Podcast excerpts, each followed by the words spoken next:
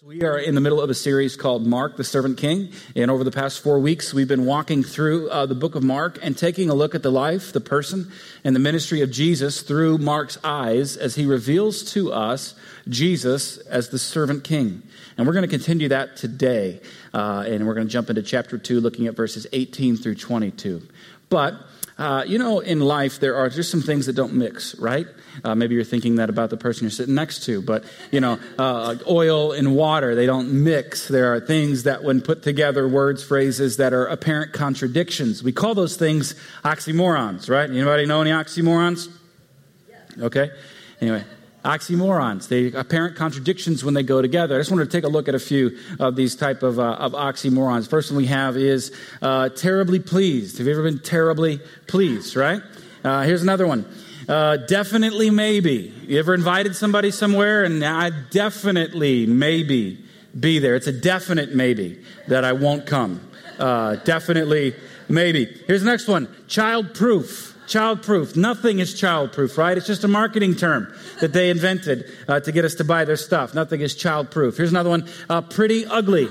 Pretty ugly. Yeah, that person is pretty ugly. That house is pretty ugly, right? Uh, temporary tax increase. Temporary tax increase. You know, that's a joke, right? Nothing is ever, they get you used to it and then they keep temporarying it up. Uh, here's my favorite airline food. Airline food. Have any of you ever flown a long enough flight where they actually serve you meals? Oh man, they're horrible. Absolutely. First class is okay. I've only done that once, and even that was suspect. Uh, airline food. Uh, here's my favorite one government efficiency. Government efficiency. I don't even know what that is, right? It just doesn't exist. Here's the last one uh, religious Christians. Religious Christians. Doesn't mix. Really, there's no such thing as a religious Christian or there shouldn't be. Right? They're like oil and water. They just they're apparent contradictions. And we get our word religion from the Latin word religare, which means to bind up uh, or to tie up. It means to bind or to tie. And for the purpose of our example today, our discussion, I should say, I want to give us a working definition of religion. Because if I were to pull you here in the audience and say, What is religion? you would all give me a definition, and it would be based on your understanding and, and your, your background and all of that. But I want to give us just a, a definite, working definition that we can all uh, hopefully agree upon for our discussion today. Here's what religion is, all right? Religion is man's attempt to know God by means of certain rules and regulations designed to restrain evil and demonstrate good. Religion is man's attempt to know God by means of certain rules and regulations designed to restrain evil and demonstrate good. It's, it's man's attempt. If you think about it, there are really only two belief systems in the world, two, two religions, if you want to say like that, in the entire world. You say, there's no way. There are so many more. I could think of five off the top of my head Islam, Buddhism, Taoism, right? Confucianism, Shintoism, Hinduism, Sikhism, Baha'i. I mean, you name it, they, they exist. Yeah, they do, but they all ask one question. They all come down to one way of viewing God or viewing the divine, and it's this question What do I have to do to please God? What do I, as a human being, have to do in my life to be pleasing to God? Whomever that is, who whatever you define God is, but what do I have to do to please Him? You say, well, what about the atheist? Well, the atheist is their own God. So the question is, what do they have to do to please themselves? Right? Because they are effectively their own God. That's the first question. It's a religion of do. What must I do to please God? Predicated on our ability our, our uh, capacity to be moral enough and good enough and maintain that list of rules and regulations. What must I do? Here's the second belief system. This is where Christianity falls, and it asks this question. Rather than what must I do, the question is what has God already done? What has God already done for me? A religion of done versus a religion of do. You see, at its very core, religion is opposed to Christianity. Religion is opposed to the gospel. Story goes that a few years ago, there was a, many years ago, I should say, there was a, a uh, conference of, of, the top theological minds around the world that came together and they entered into a debate.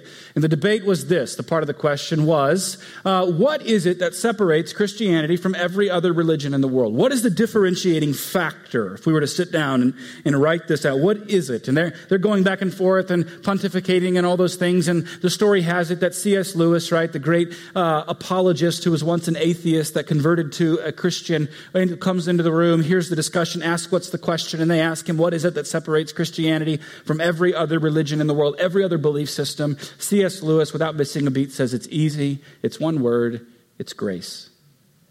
It's grace. That's, that's the one differentiating factor. No other belief system has a concept of grace. What is grace? The unearned, unmerited favor of God, the proclamation to humanity, not what must you do, but this is what God has already done for you without you deserving it. To take it one step further, we can say that grace is not just a concept. Grace is not a theological belief. Grace is not a theological idea. Grace is actually a person. The Bible tells us that law was given to Moses, but grace and truth came in Jesus. That grace is Jesus.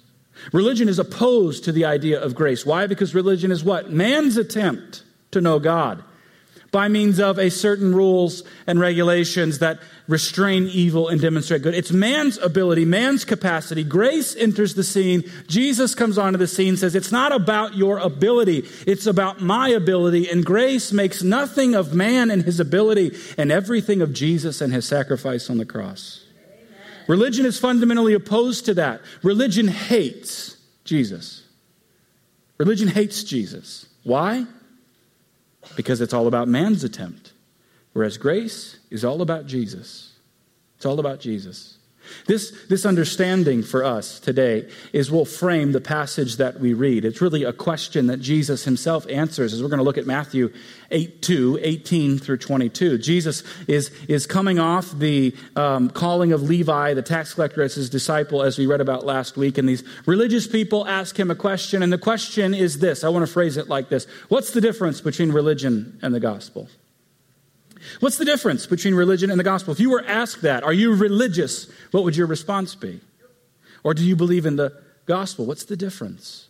I want to give you three things today that just are uh, three differences between religion and the gospel based off the way that Jesus answers the question. Jesus answers this question by giving three analogies. It's a rather abstract answer and only a Jesus like way in which he does something. He gives you an answer, but it causes you to think and dissect and apply it to your life. So let's jump in. If you have your Bibles, go with me to Mark chapter 2. We'll look at verses 18 through 22, picking up right where we left off last week. Here's what it says. Once, when John's disciples and the Pharisees were fasting, some people came to Jesus and asked, Why don't your disciples fast like John's disciples and the Pharisees do? Jesus replied, Do wedding guests fast while celebrating with the groom? Of course not. They can't fast the, while the groom is with them, but someday the groom will be taken away from them, and then they will fast. Besides, who would patch old clothing with new cloth? For the new patch would shrink and rip away from the old cloth, leaving an even bigger tear than before. And no one puts new wine into old wineskins, for the wine would burst the wineskins, and the wine and the skins would both be lost. New wine calls for new wineskins. That's Jesus' answer. If you're like me, when you read that, you're like, I don't think he answered the question. you know, like he just gave me wedding, clothes, wine. I don't know. He's giving them an analogy, he, he's causing them to think. You see, Jesus is posed with this question following him calling Levi as a tax collector. And what these people are asking, they're religious people, they are making an observation. They're saying, hey, John the Baptist, the guy who preceded you, that announced your ministry, he has disciples. Hey, they are fasting. The Pharisees, the religious teachers of the day, the pastors, they're fasting too. But Jesus, we've made an observation and we see that you and your disciples, they're, they're not fasting. Why is this? If you notice what they're doing is, is they are, they are focusing in on the behavior of the disciples. Why are they not fasting like we fast? Like the, the spiritual people fast? Jesus has an ability to see beyond the question because down to the motivation because their motivation isn't pure. Their motivation isn't one of just inquiry like we just we saw this Jesus, we want to know. No, no, no. They're wanting to point out a flaw in Jesus. They're wanting to expose a crack in the ministry of Jesus, the, the, the, the, teaching of Jesus. See, their question assumes and expects a negative answer. They feel like they've caught Jesus in something. Because they just don't like Jesus. Why? Because he's healing, he's forgiven people's sins, he's just straight up drawing a crowd, and he's doing nothing like they think he should do it. He's not fasting, right? He's breaking all kinds of laws and stuff. He's just, he, he, they don't like him, they hate him. And then Jesus gives them this answer in these three analogies, and he, he digs into it. The first analogy he gives them is of the wedding guest, and what he's telling us here is the first thing that's different between religion and the gospel. Religion brings condemnation, the gospel brings celebration. Religion brings condemnation, the gospel brings celebration. If you'll remember last week, and if you weren't with us last week, go on to the website faithcommunity.co and watch Mark part 4. But we saw that Jesus calling Levi, the tax collector, the guy who was the biggest sinner in the city, who did not deserve Jesus to call him, he follows Jesus. Then what does he do? He throws a party, right? A big old party, uh, an all nighter like kegger party. And he, he invites his friends, who the Bible says are disreputable sinners, whom which there were many in Jesus' following other tax collectors, prostitutes, and then he invites Jesus and his disciples. And what does Jesus do? He goes, right? He goes to the party. And then all the religious people gather around, look in, and they start to do what religion does best. They start to condemn. Why? They start to look at the behavior of these people. They, they ask the disciples this question How is it that Jesus can eat with such scum? How did they arrive at the determination that these people were scum? Well, I'll tell you, they looked at their behavior. They observed what these people did and didn't do, and that's what told them these people are scum. See, religion brings condemnation. You hear, heard it in the question in verse 18. Why aren't your disciples fasting? Fasting. It reduced their, their themselves, the disciples, to the behavior.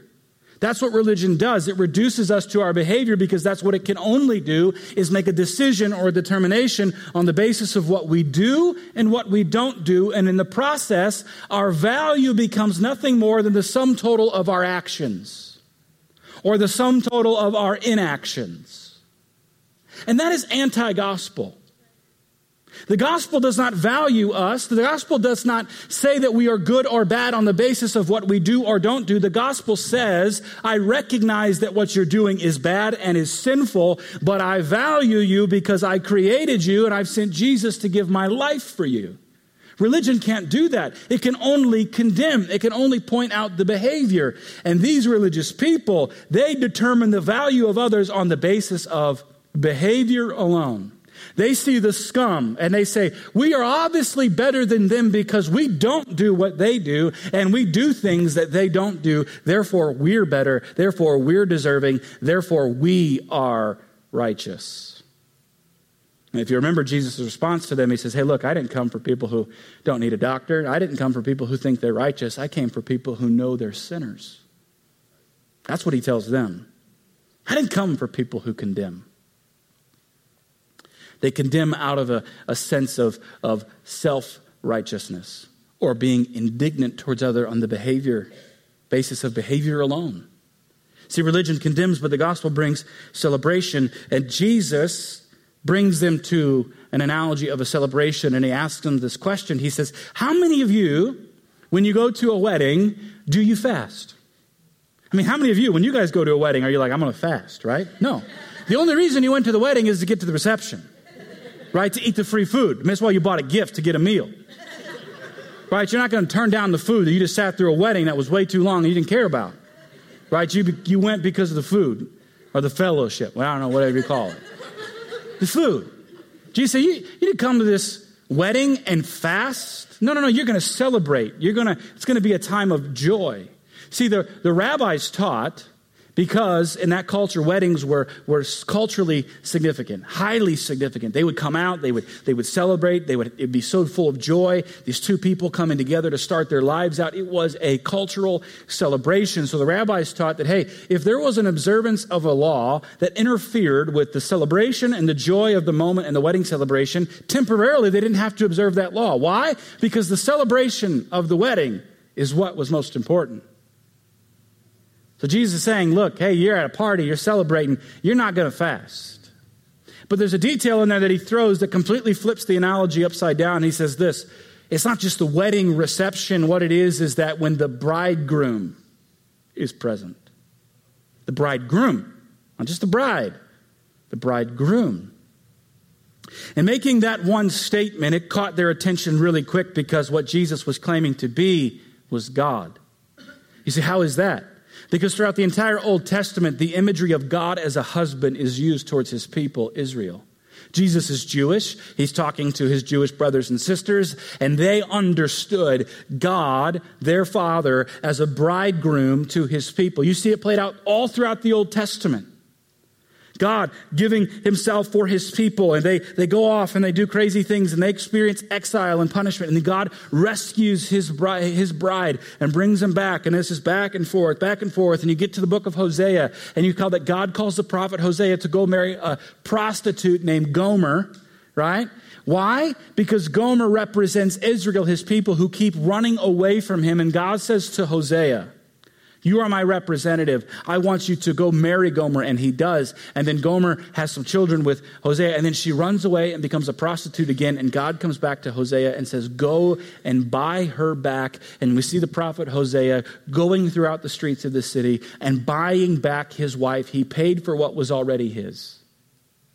Why? Because God is the bridegroom who will give his life for his people. So what Jesus is telling them is, Hey, look, I am the bridegroom. I am God. I am the one who, who has been prophesied to you. I'm the one that, with all your rituals that you're trying to be good enough for. And I want to let you know something. I am celebration. I am joy. And now is the time to celebrate because I am here and I am with you. Because the gospel brings celebration.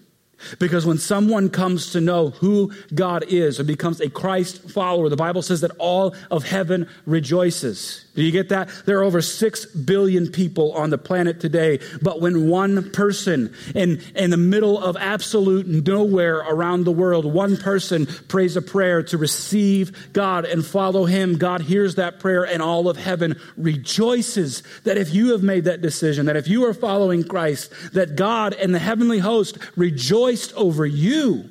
Why? Because the gospel is celebration. Because we celebrate when people come in, but religion can't do that. Religion can only condemn. Religion can only look at someone's behavior and say, eh, it's not good enough. Mm, you're never going to make it. That's sin. You got to fix that. Reduces people to their behavior. But Jesus is saying, look, I'm here. It's time to celebrate, and I'm here to do something entirely new. And that brings us right into the second analogy that he gives them, and he talks about clothing, right? And it leads us to our second point, which is this that religion is advice, but the gospel is news.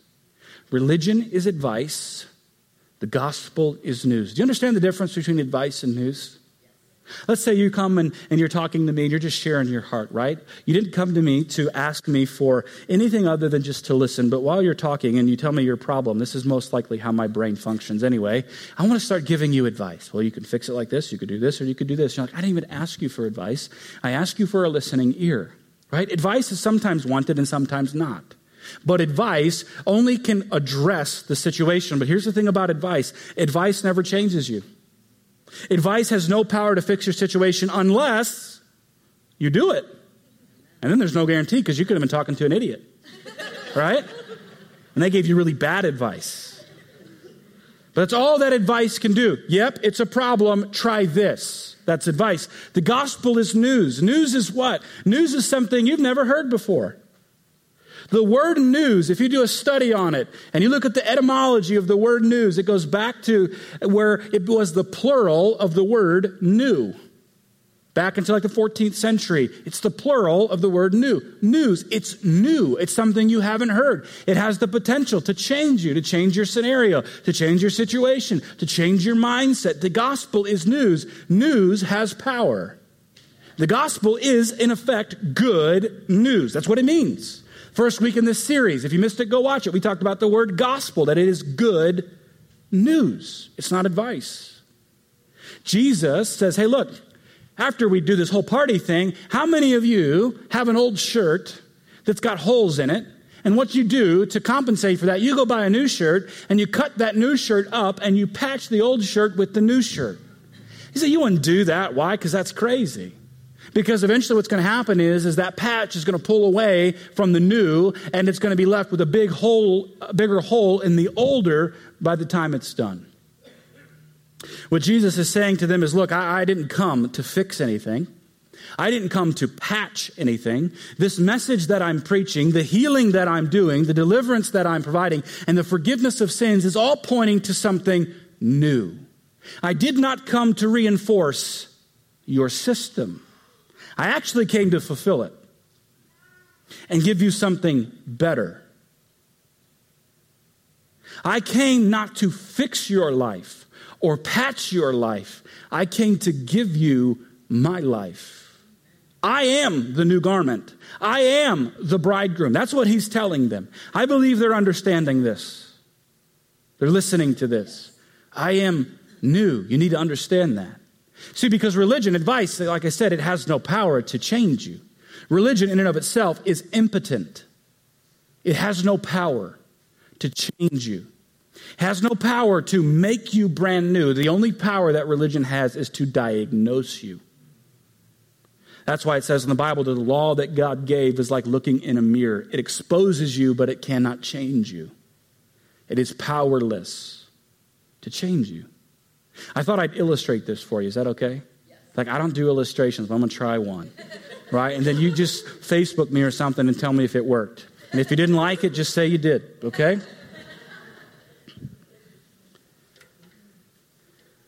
I had this shirt here.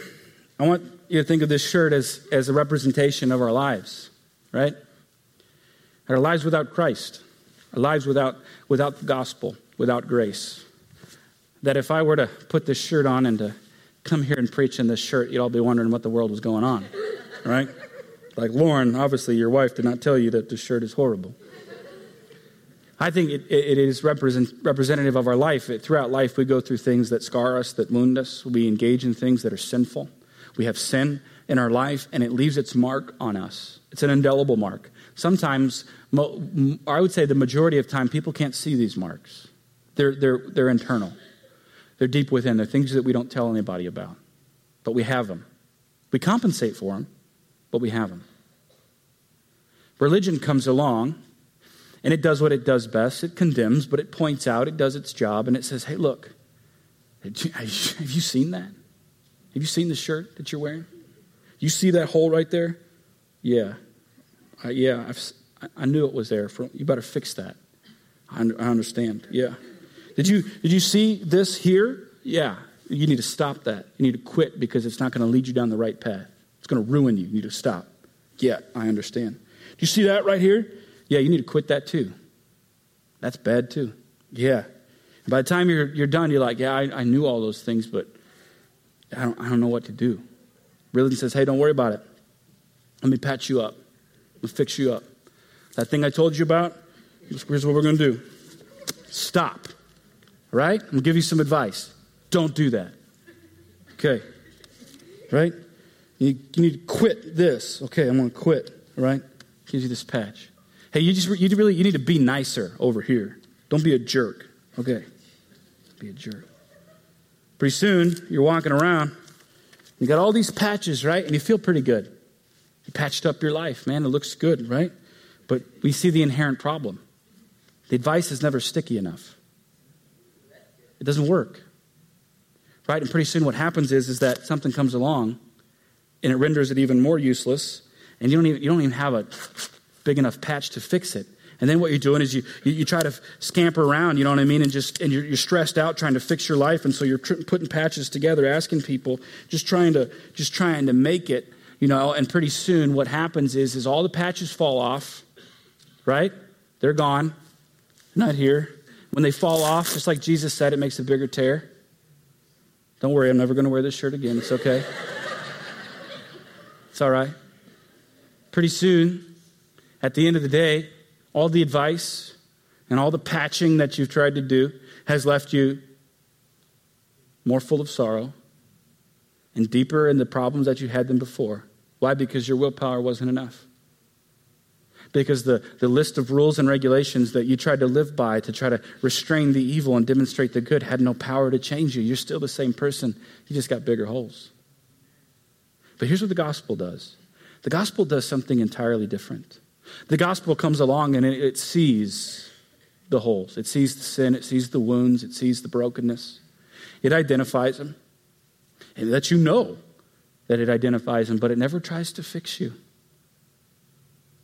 The gospel doesn't say, well, hey, if you just, if you just, you know, sow that right here, or if you can't sow, take it to somebody who can and they'll fix it. No. The gospel doesn't do that type of assessment. What the gospel says is this makes a profound claim. It gives us news, good news.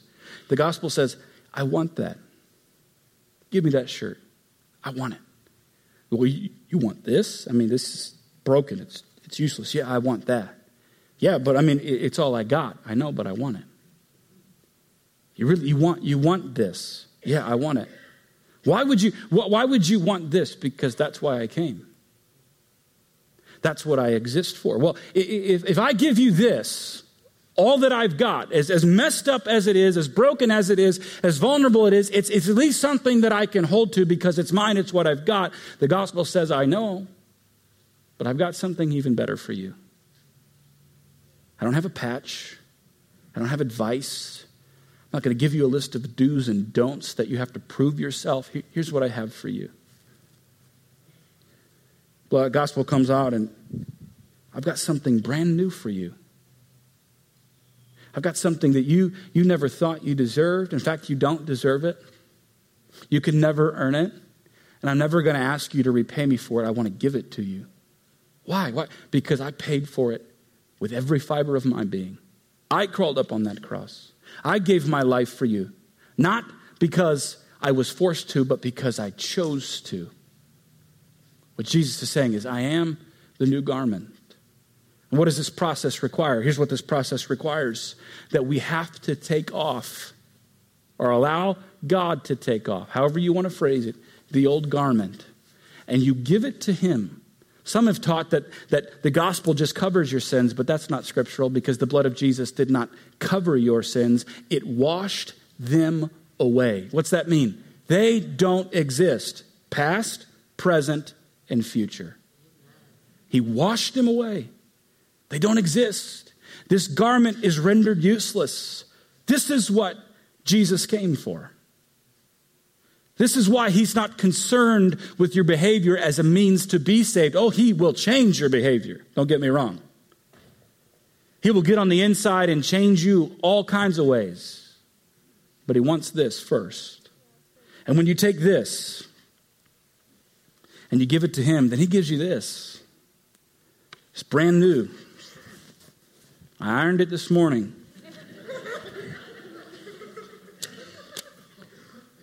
Brand new garment, and he puts it on you. And the realization of how good it is comes over you, and you say, I don't deserve this. it's nothing that I could have ever chosen for myself or that I would, that I just, I don't deserve it. And that's grace.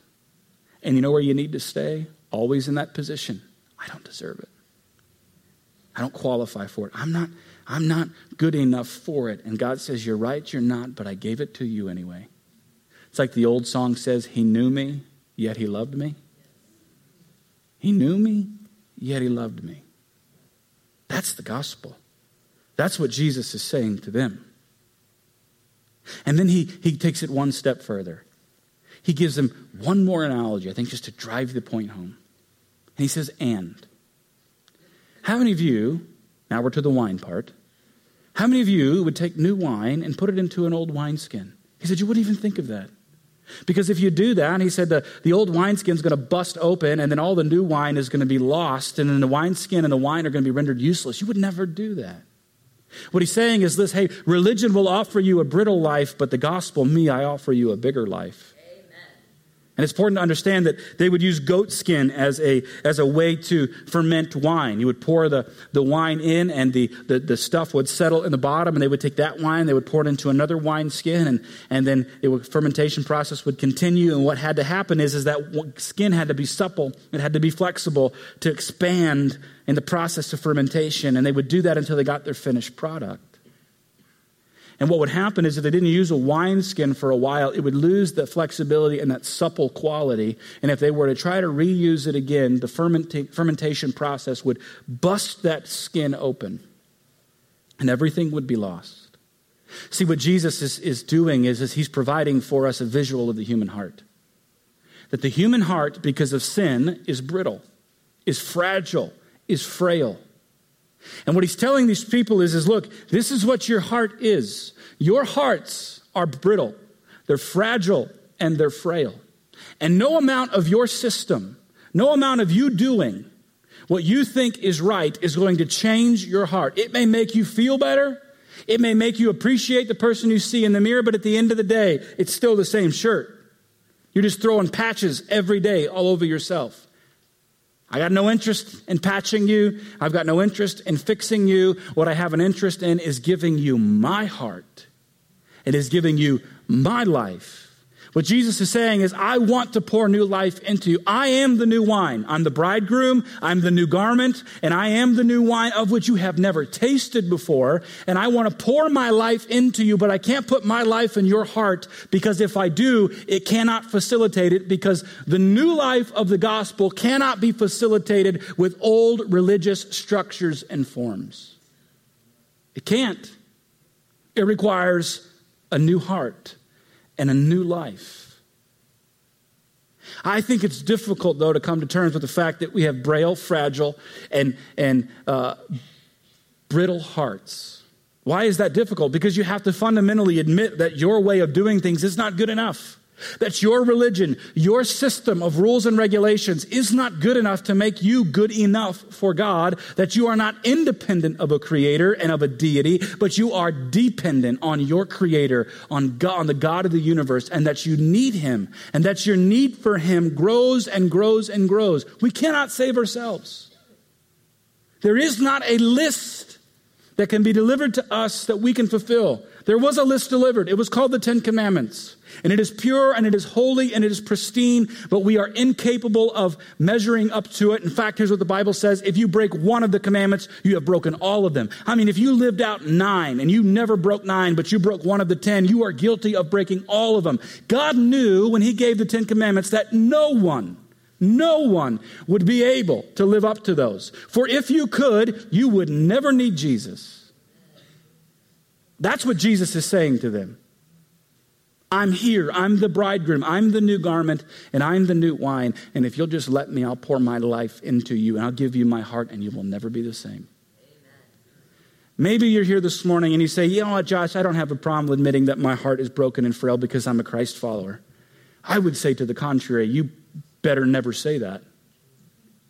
Because the, the, the challenge is this after you've been walking with the Lord for a little while, you're a Christ follower, you get pretty arrogant. I'm good. I come to church uh, like three out of the four times a month. And when there's five, I'm there four out of the five Sundays. Uh, I give, I serve, I read my Bible like three times a week. Um, another person, well, I read mine seven, you know. You just you start to list. Oh, I'm nice, you know what I mean. I I, I give poor people uh, food and, and money, when I'm in the city, and all those things are good, but none of those things save you. But what you've done is, is you've begun to view your relationship with God, your acceptance with God on the basis of your morality. The gospel is not moralism. The gospel did not make you better, the gospel made you live. Amen. We were dead in sin. The gospel made us live. You say, well, how, well, if all those things are not making me saved, then what saved me? It's Jesus, it's grace. You will never move beyond your need of grace. The Bible says that we should grow in the grace of God. You are never in a position to not need the unmerited, unearned favor of God. Because living like that, judging your Christian walk on the basis of what you do and what you don't do, leads to a brittle, fragile, and frail heart and it takes you further and further away from Jesus. You see, Luke gives us an insight that Mark does not as he concludes his story. Luke chapter 5, verse 39, here's what it says it records Jesus making a statement at the end of his discussion. Jesus says all the same things, then he looks at them and he says this. But you know, those who continue to drink the old wine, they have no desire for the new wine the old is good enough, they say. See, those who keep drinking of the old wine, they, they have no desire for the new wine. The old is good enough, they say. I think what happens is sometimes we become comfortable and we become accustomed and assured of our ability, of our morality, of our behavior, And what happens then is we look from the outside into the celebration and we say, I can't believe that they would allow such scum. I can't believe that he or that she would do that. That they raise their kids that way. Can you believe they let their kid do that? Can you believe they do this? Can you believe they do that? And you start pointing fingers and condemning. Why? Because religion condemns. And you start giving advice. Why? Because religion gives advice. And you, all the while, are just getting a more brittle, fragile, frail heart. Why? Because that's all that religion has to offer. Religion points a finger, but the gospel extends a hand. Why? Because the gospel celebrates. The gospel is news. The gospel leads to a bigger life because inherent to the gospel is growth. Inherent to the gospel is it will always be changing you in the process. And the more it changes you, the more you realize your need for it and the more reliant you become upon it. My question to you is this Are you pointing the finger? Are you giving advice? And if you are, why don't you just extend a hand? Because I pose the same question to you that Jesus posed to them. When he said, Those who continue to drink of the old, they don't want the new because they say the old is good enough. Really, what Jesus is saying is this is what belief system do you want to prescribe to? You want to serve a religion of do, of do? Go right ahead. You're going to be exhausted. Go right ahead. You're never going to measure up. Or would you rather prescribe to that which is already done? Rather than answering a question, why don't you receive the one that's already been answered for you by grace? It's been done for you. Receive it, drink the new wine, wear the new garment, and celebrate. And invite others to do that with you. Let me pray for you this morning. Heavenly Father, I thank you so much for the opportunity we have to be here this morning. I thank you that we can lift up the name of Jesus, that we can talk about Jesus. Father, I know one thing that when we talk about Jesus, the Holy Spirit starts to work because his job is to reveal the person of Jesus, to champion the person of Jesus in our lives. And I pray for every person God, whatever they're going through, whatever situation they find themselves in, whatever they would say their heart is, I pray, Holy Spirit, you reveal Jesus to them right now in this moment, that they become overwhelmed with the person of Jesus. That the gospel would not be, yeah, I've heard that before, but the gospel would be life to them. That they would never get tired of hearing of the message of the gospel of Jesus Christ. The good news. It is good news. It'll always be good news. It will never cease to be good news. And I pray that it is good news in their lives. I pray that it is good news within this church. Father, I pray that this is the church that would raise up the person of Jesus because he said, If I be lifted up, I would draw all people unto myself. I thank you, Father, that we are a church that extends a hand rather than points a finger, that we celebrate rather than condemn, that we share good news rather than give advice. Father, that we offer a bigger life and not a brittle life because we know that without you, we're nothing, but with you, we're everything. If not for the grace of God, where would we be? But because of your grace, we are accepted, we are beloved, we are changed and we are being molded and shaped into the image of you. We thank you, Father. We love you, Jesus. And we pray this in your name. And everybody said, Amen. Before we get out of here this morning, I just want to take a brief moment to talk about Easter, and then we'll get you out of here. But Easter's next week, right? We've got three opportunities, 8, 9.30, and 11. And let me challenge you to do something. I want you to invite somebody or somebodies, more than one person. Hey, more people go to church on Christmas and Easter than any other days throughout the year. We still have a culture that's open to that. Invite somebody. Seven out of ten say they would come if they were personally invited. Here's my challenge to you Ask the Lord, who do you want me to invite? Who do I need to take a step of faith and just invite? Family, friend, coworker. Who do I know that needs Jesus? The Jesus that we've been talking about for the past four weeks. We talk about all the time. Next week, the message is going to be this Lord, lunatic, or liar? Asking people to make a choice. Lord, lunatic, or liar. We'll talk about the resurrection and all that good stuff, but we'll talk about Jesus. I want you to take one of these at the info desk and invite somebody, but I want you to ask the Lord, who do you want me to invite? And here's what's going to happen. He's going to put on your heart a burden for somebody, and I, you, you won't even be able to sleep unless you invite them, right? It's going to mess you all up. You're going to love people like Jesus loves people. So that's what we're going to do. So stand with me. Let me pray over you, pray over Easter, and we'll have a good day. Heavenly Father, we thank you. We thank you that we're getting ready to celebrate Easter. The reason, Father, we can be up here is because of your resurrection. You rose again. You put the, the paid in full on it. We can celebrate the life of Jesus. I pray over every individual as they ask you, who do you want them to invite? That you lay someone specifically on their hearts. God, a name right now, a face right now, and the burden of compassion that you have for them will fill this place up to hear the message of Jesus Christ. We thank you, Father. We love you. Keep us safe. Provide every need that we have and bring us back safe next week. We pray this in the powerful and precious name of Jesus. And everybody said, Amen.